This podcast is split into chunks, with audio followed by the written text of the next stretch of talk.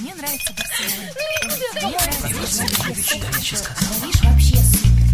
Светский разговор. Искусство приятного общения. Беседка. С вами Николай Никулин, и мы по обыкновению ведем интересные беседы с занимательными людьми. У нас сегодня в гостях актер и режиссер Николай Бурляев. Здравствуйте. Здравствуйте. Николай Петрович, вы презентовали свой трехтомник, в который вошли самые важные моменты вашей жизни, вот так даже и сказали. Вот расскажите а, поподробнее об этом трехтомнике. Я актер и режиссер по профессии, по дипломам, но я не думал быть актером и никогда, хотя прежде стал актером и очень рано попал. На экран в 1959 году э, меня меня нашел на улице, идущего по улице, Андрей Кончаловский. Угу. Дальше был Андрей Тарковский с фильмом «Иваново детство», Андрей Рублев, и пошло. Гениальная картина совершенно. Э, но я, глядя на то, как работает Андрон, задумал стать режиссером. И поэтому э, эти три тома Пожалуй, вот это самое главное дело в жизни, это издание вот этих трех томов, которые я озаглавил «Жизнь в трех томах». Первый том под заглавием «Мой Лермонтов». Собран он из двух составляющих. Половина тома о том, вот такой, 400 с чем-то страниц, 200 страниц, это киноповесть Лермонтов, мой сценарий, угу. иллюстрированный кадрами из фильма. Вторая часть тома, очередные 200 там с чем-то страниц, это дневник режиссера, потому что пока я делал этот фильм, а я его делал 6 лет, я вел дневник. И там описано все буквально, весь этот радостный путь создания фильма на Мосфильме и крестный путь по завершении фильма. И радостная судьба фильма э, после того, как фильм уже стал прорываться буквально к, к зрителям, поскольку он вышел, он должен был выйти в 1987 году, это уже перестройка, но э, определенные, так сказать, силы и неприятеля, хотя э, в их числе были приятели бывшие мои, режиссеры и так далее, которые потребовали распятия коллеги и уничтожения практически этого фильма, чтобы фильм был положен на полку, чтобы его не продавали за границу угу. и так далее, и так далее. А, но фильм живет, его изучают сейчас в киноакадемиях мира, и я полностью подписываюсь под этой работой. Далее. Да и в школах изучают, кстати говоря. И в школах тоже показывается этот фильм. А, далее, второй том я озаглавил «Фрагменты Божьего искусства». Это строчка из моей поэзии. Том собран из прозы, поэзии, публицистики а, и воспоминания о моих друзьях, а их там десятки имен выдающихся, с кем мне довелось в жизни тесно соприкасаться. Люди и имена такие, как Владимир Высоцкий, Андрей Тарковский, великие артисты, с которыми я играл в Театре Моссовета, великий Мордвинов, Морецкая, Орлова, Раневская, Бирман, Плят. Э, там же я пишу и э, скульпторе Клыкове и великом тоже скульпторе российском, и об Астафьеве, Белове, Распутине, об Эле Ахмадулине, о Викторе Некрасове, о Володе Васильеве, об Ирине Родниной и Алексее Уланове, э, с которыми я учился в школе одной. Алексей мой одноклассник, мой друг. Там такой, такой замес 50-летия нашей культурой нашей общественной жизни, что, я думаю, будет полезно потомкам почитать о том, как же мы жили в 20 веке. И третий том я озаглавил «Славянский венец». Это книга, тоже 400 с чем-то страниц, летопись киноформа «Золотой Витязь», который я создал 21 год тому назад, э, в годы, когда за подобные идеи ну, просто расстреливали парламент и, э, и, избивали наших отцов и матерей на улицах города э, за то, что они протестовали против введения нового мирового порядка, словно угу. предчувствовала их душа, что это дьявольский порядок приходит, капиталистический, который нам навязали. Референдума не было. Был да. референдум о сохранении нашей общей державы, но ее развалили. И вот я вел дневник 21 год. Э, пока делал форум «Золотой Витязь», прежде появился кинофорум «Золотой Витязь», как попытка собрать все позитивные силы деятелей экрана русского кино. Так я думал узко поначалу, но уже когда появился первый кинофорум «Золотой Витязь», он стал форумом славянских и православных народов. Потом к нам э, поехало полмира. То есть вот сейчас за 21 год у нас побывали около 60 стран мира, часто далеких от нас по менталитету, по верованиям. Там не только славяне православные, mm-hmm. там Израиль, Иран, Америка, Австралия, Голландия, Перу, Китай, Индия, Япония, то есть практически весь мир, поскольку мы, русские люди, мы открыты всему миру. Угу. Вот такие три тома. А, Николай Петрович, читая первый том, прежде всего хотел бы сейчас на нем остановиться, я удивился тому, насколько была тяжелая действительно судьба фильма о Лермонтове. И более того, в основном возникли разногласия по поводу его образа. Вот почему вы именно решили взяться за Лермонтова? И простой, и трудный вопрос. Взялся потому, что я за авторский кинематограф, и я исповедую кинематограф, ну, не буквально, но чисто промыслительная Чарли Чаплина, Шукшина, Бондарчука, Михалкова. То есть, когда ты сам можешь написать сценарий, а не брать у какого-то дяди какие-то чужие истории, а твое кровное, твое сердечное, поставить этот фильм как режиссер и играть в нем главные роли, как играли эти актеры Чаплин, Шукшин, Бондарчук и Михалков. Ну, поэтому, когда я закончил в ГИК, я должен был делать первый полнометражный фильм. И я задумался о том, что мне делать. А поскольку мне с самого детства говорили о том, что я похож на Лермонтова, э, я предложил Грузия фильму и директору Резо Чхиидзе, а можно я вас поставлю фильм о жизни Лермонтова в Грузии? Он мне говорит, я обеими руками за. Я погрузился в сценарий, сделал сценарий, привез его в Грузию. Это был 84 э, год.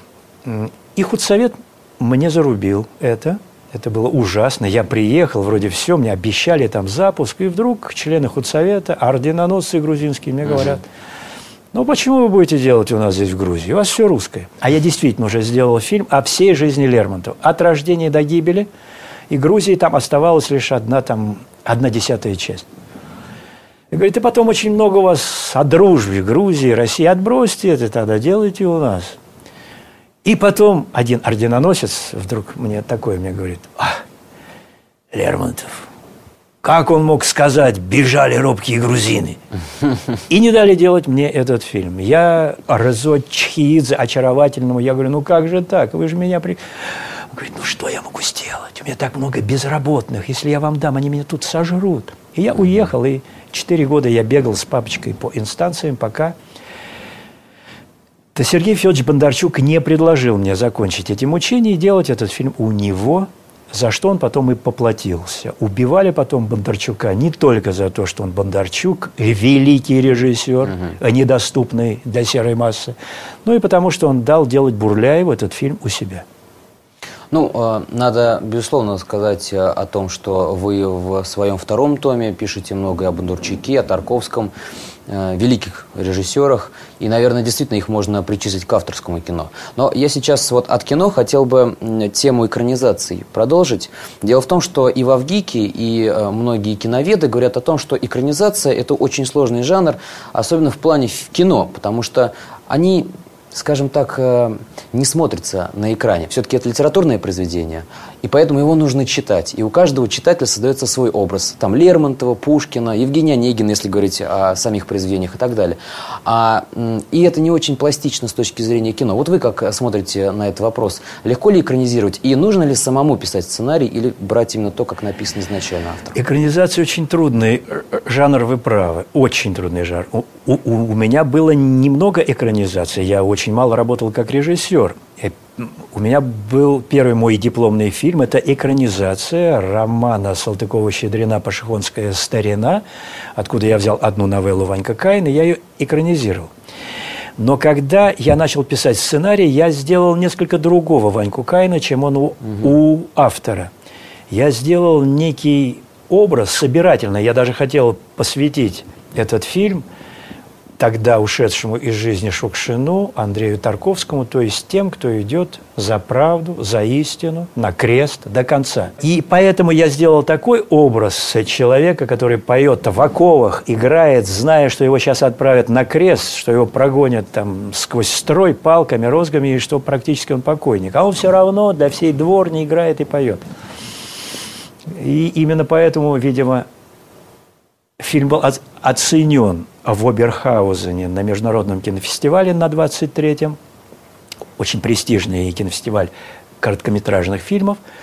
Э, меня туда не пригласили, потому что я был не выездной в те годы почему-то. Угу. Непонятно, по какой причине фильмы мои ездили по миру, одерживали победы. У Иванова детство 26 премий, у Рублева там тоже десятки угу. премий. А, а я нигде не был, а фильмы идут.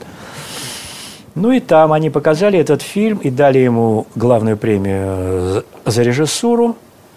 И написали, мне оттуда прислали прессу, прессу, которая, видимо, мне и перекрыла все пути здесь, в России, в СССР. То есть я читаю прессу, мне ее перевели здесь.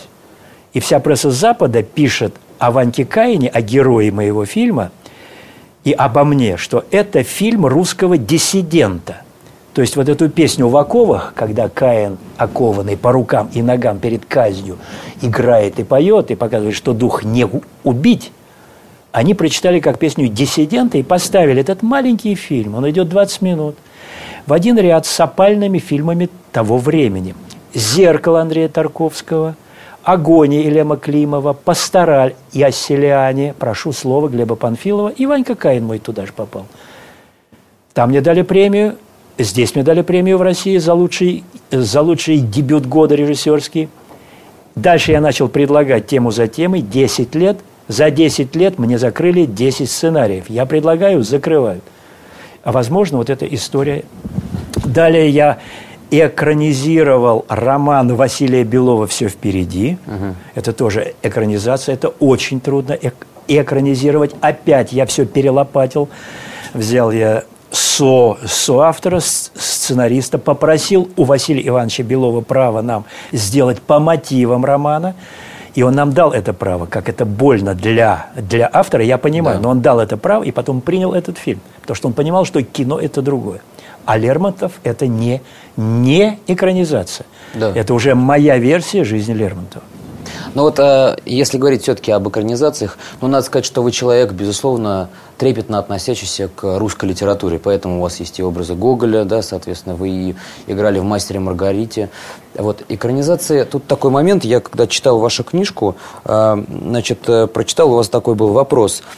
А должны ли мы грешные Э, кинематографисты браться, допустим, за экранизацию Евангелия. У вас как раз э, был такой случай в жизни, когда нужно было Ешуа сыграть, и многие места, которые противоречат Евангелию, вы отринули. А вот сами бы взялись за экранизацию Евангелия, и можно ли именно не классическую литературу, а сакральные тексты экранизировать? Трудный вопрос. Я думал делать фильм по Евангелию, и тогда я задавал вопросы духовным лицам, имеем ли право мы, грешные угу. актеры, режиссеры, касаться подобных тем. Э, частенько отвечали так, что нет, не надо этого делать. Ну зачем? Это есть книга, есть Евангелие. Ну и что еще к этому прибавить? Но один, одно духовное лицо, э, вот что мне говорило. Говорит, поскольку есть такой вид деятельности искусства кинематографа, и вам по промыслу Божию суждено быть актером-режиссером, вы не только можете, вы должны это делать, потому что никто не запретит кинематографистам касаться этих тем. Но если не вы будете это делать, то это будут делать другие, и будут это делать иначе.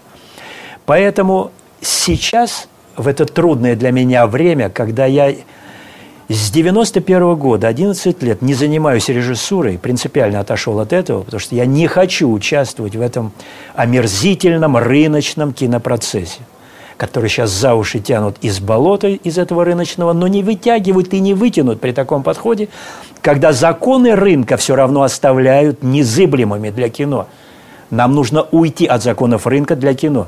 Не нужно и, из, измерять все успехом в первый уикенд. Это глупо, это преступно. Угу. Или мы обманываем людей и, и, и говорим «иди, гляди, Россия», «Ночной позор», «Дневной позор», там «Иронию 2» и так далее. Обманываем их центральными каналами. И, и, и люди верят, потому что видели первую иронию Ильдара Рязанова, в, да, а тут еще говорят, иди, гляди Россия. И идут, глядят этот позор просто, понимаете, который девальвирует первую серию Ильдара Рязанова, первую версию. Но пока такой подход, пока все меряют успехом в первый уикенд, не будет у нас достойного создателя кино – то что он оттуда глядит и думает, боже, чем вы занимаетесь? Вы что, не понимаете, что каждый ваш фильм, созданный в вашем Голливуде Мекке разврата, вы создаете фильм. А что такое фильм? Это тот мир, в который погружена душа, те там полтора-два часа, пока идет этот фильм. И вот они погружают душу во мрак, насилие, голубизну, патологию – они, авторы, материализуют это все, и это уходит в вечность, и это будет жить, созданное ими. Люди этого не понимают и продолжают это безобразие. А Господу нужно иное. Ему нужно то, что поможет душе приблизиться к Нему, а не к сатане. А мы делаем то, что нас тянет туда, в преисподнюю, больше, чем то. А кто о нем-то говорит? Тарковский говорил, поэтому он стал режиссером номер один, но он не впрямую говорил о том, что есть Бог, а он знал, что есть Бог, и был проводником и ненавязчиво давал ощущение неба через mm-hmm. его экран. А, кстати, о Голливуде и мейке разврата. А вот там же выходили экранизации Евангелия, Хра... «Страсти Христовы» или Мэла Гибсона, да, или э, «Последнее да. искушение Христа». Вы как, как к этим экранизациям Я не видел «Последнее искушение», но я знаю, что там э, версия достаточно так сказать, забавная, угу. ну, кощунственная. Да, скажем так. Вроде бы якобы выжившего Христа, у которого там была какая-то еще личная жизнь. Ну, угу. это, ну это, это преступно. Нельзя касаться вопросов веры вот так грубо. Нельзя танцевать на амвоне, куда имеют право выйти только священники. Это касается любой религии. И, в общем, в принципе, это надо наказывать. Может быть, не так жестоко, но нужно понимать, что нельзя этого делать. Это самое сокровенное. Ты и Господь. У каждого вроде бы разные веры, да, но Господь-то один над всеми. И в это вторгаться не, э, нельзя. Я, э, в общем, не люблю американское кино с Вообще. детства. И не, и, не, и не люблю. Приучали. Угу. Я стал членом Союза кинематографистов очень рано, чуть ли не самый молодой член был. Так сказать, до меня только был самый молодой. Это, это Никита Михалков, угу. он стал раньше, я через год. И нам показывали американские фильмы.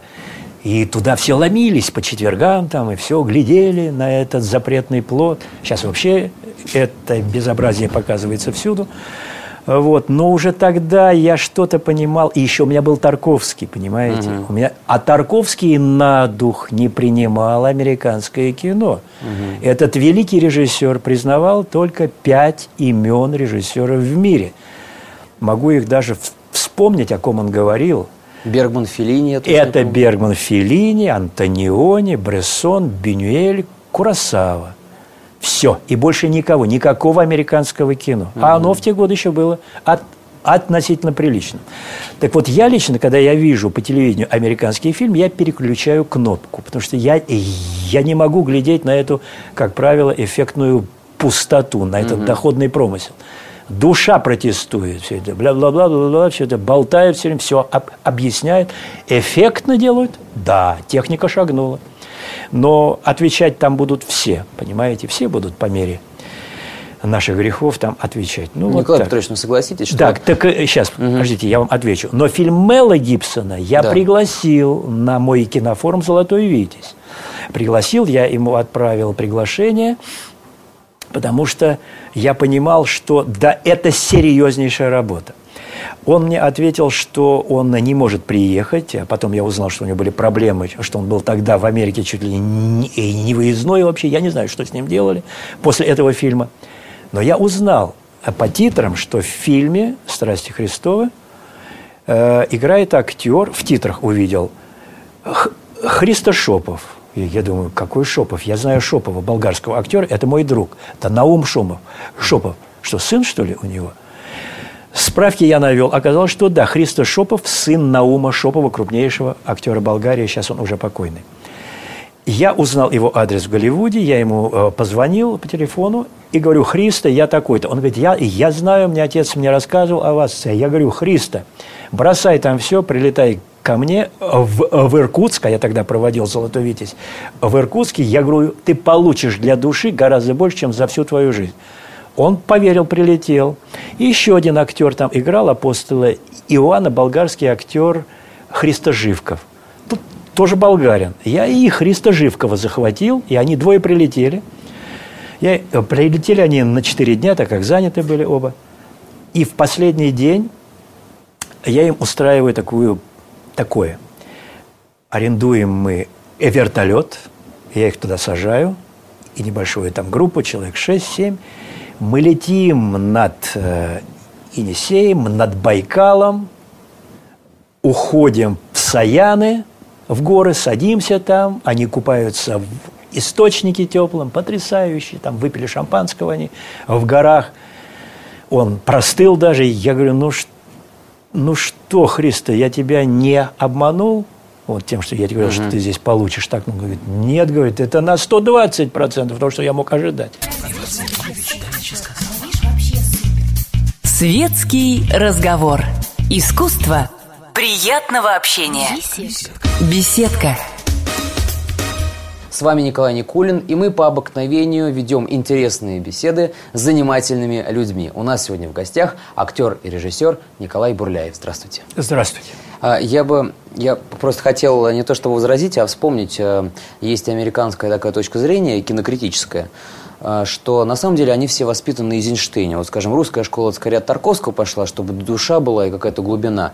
А они на Эйзенштейне, чтобы было очень быстро кадр менялись. Аттракцион. Да, да, аттракцион, чтобы... И в этом смысле они же тоже говорят, ну, может быть, мы, конечно, и веселим, но мы это делаем с высокой точки зрения. Мы должны красиво это показать. Ведь э, кино – это прежде всего искусство вот показать что-то, а не искусство рассказать. Это наивный подход тезка мой Николай. Кино, как и любой вид искусства и культуры, это умение слышать Господа. А кто в американском кино слышит Господа? Есть такие? Возможно. Но вот пытался Мел Гибсон. Кстати, да. я задавал вопрос а, э, двум актерам, э, э, это Христа Шопову и Христа Живкову. Я говорю, а как у, у Мелла это все получилось, вот этот фильм? И Христа Шопов мне говорит, ты знаешь, говорит, ведь он, Мел, каждое утро перед тем, как идти работать на площадку, он шел в храм и час проводил на коленях. Он сам очищался, он молился. Угу. И только так и возможно приближение к истине. А, и тем не менее, я хотел бы узнать, вот вы не считаете, что кино это в какой-то степени такая глобальная иллюзия? И поэтому люди туда э, ходят не для того, чтобы услышать проповедь, а для того, чтобы прочитать исповедь самого режиссера, так, как он это видит. Иллюзия кино, ну, может быть, ровно настолько, сколько иллюзия вся наша жизнь. Как угу. мы думаем при жизни, что нет жизни вечной, хотя люди верующие искренне понимают, что она есть, просто да. мы не видим того мира, а он есть.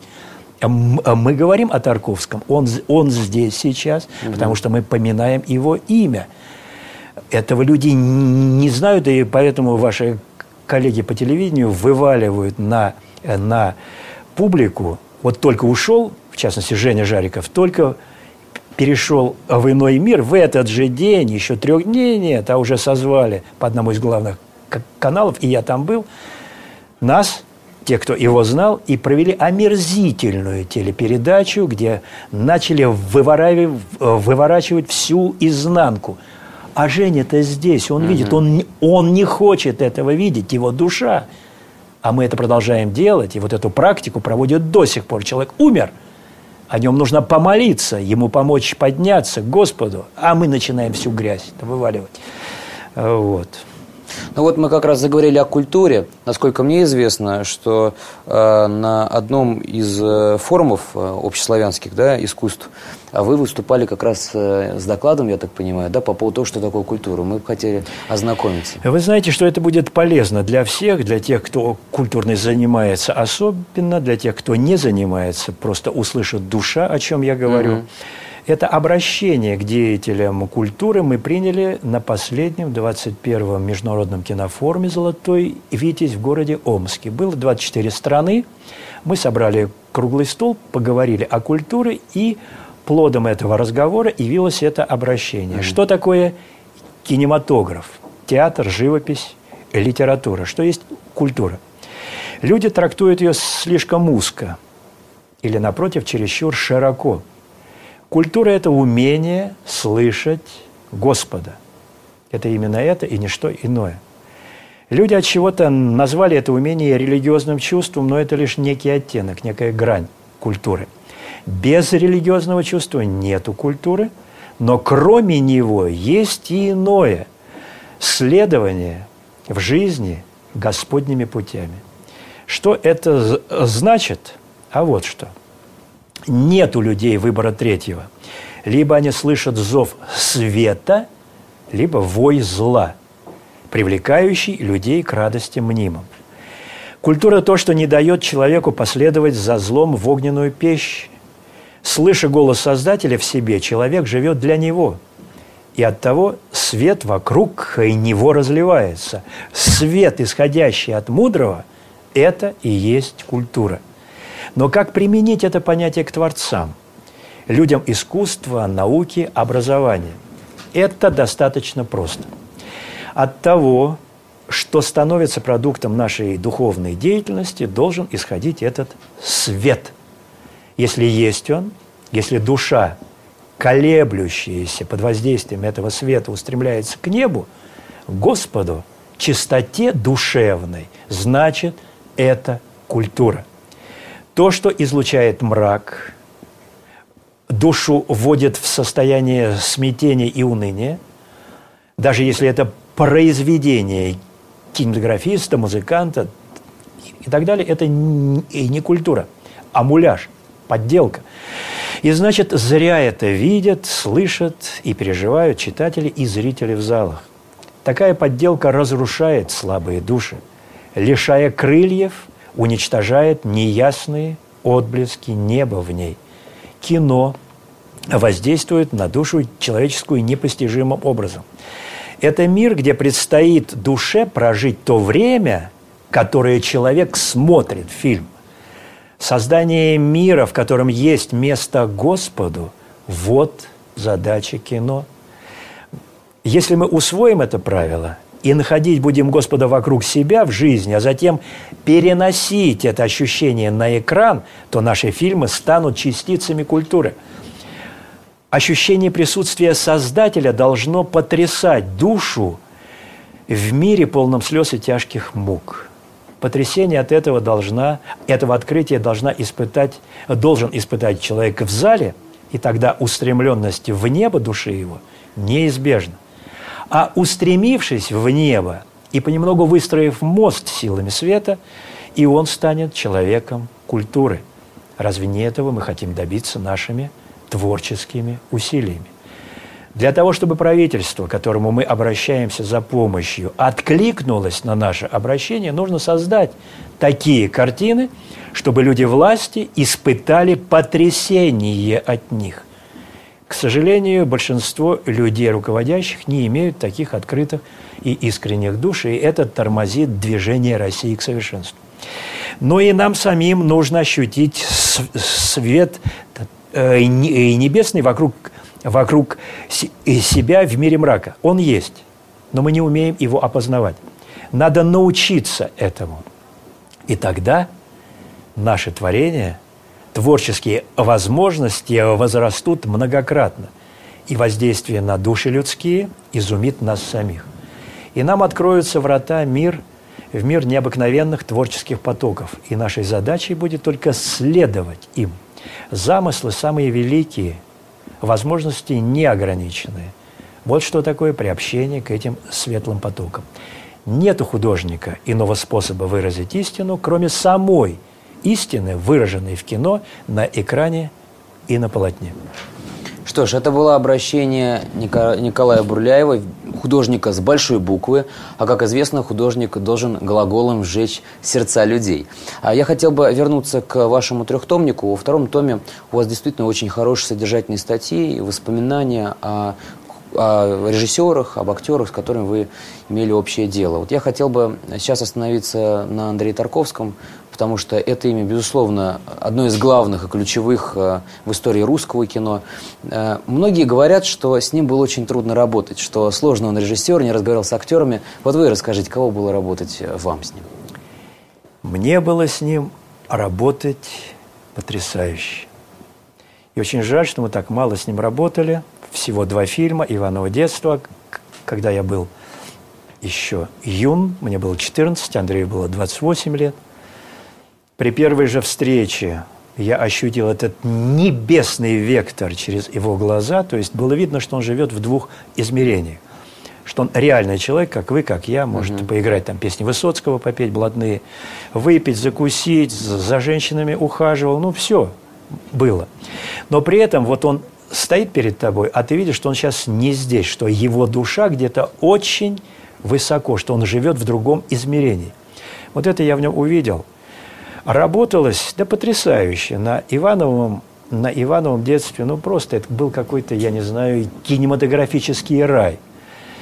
Когда Андрей был молодой, все молодые, никто не знает еще, что фильм ждет такой успех, что да. он станет классикой, и мировой классикой, получит 26 премий в мире. И Андрей этого и не знал, и оказывается, как он потом писал, говорит, что я понял, что такое – режиссура только после того, как я окончил фильм «Иваново детство». А мне он тогда уже касался гением, абсолютно, все знающим человеком. Дальше у Рублев там было труднее работать, поскольку я уже вырос, я у него с трудом выбил эту роль Бориски, потому что он для меня писал с Андреем Кончаловским, со, соавтором его по сценарию Андрей Рублев, другую роль. Роль э, ученика Андрея Рублева Фомы, которую потом блистательно сыграл и Михаил Кононов. Я бы так бы не мог эту роль сделать. Но когда мне принесли сценарий, говорили, вот для вас эта роль написана Тарковским, Кончаловским, мне это было лестно. Я читаю этого бледного Фому, я его я не вижу его вообще. Что там играть? Ну, имя есть, там Фома где-то проскальзывает, текста, пара фраз – Читаю дальше. И не, и и, не понравился мне Фома. И дальше последняя новелла. «Колокол». И все, я туда пикирую, ухожу туда душою, вижу себя в этом Бориске летейщике. И думаю, вот бы мне бы это сделать. Прихожу я на пробы, Андрей э, э, попробовал меня на, а на Фому, я оделся без охоты, все сделал. И потом ему так робко, я говорю, Андрей, а можешь ты меня попробовать на э, а на Бориску. Говорит, да ты что, ты еще мал. Ты мало, я для тебя делал. Но я, но я, я эту роль, говорит, делал для другого. Я сделал для поэта, ему уже 30 лет, Чу, Чудаков, я помню, это фамилию. Уже и попивший, и поживший, все. Ну, мне, говорит, такой мне нужно. А ты еще мало. Ну, я же для тебя сделал же роль Фомы. Что, тебе мало? Играй это. Я начал действовать через оператора Юсова, через Имщикова Саву.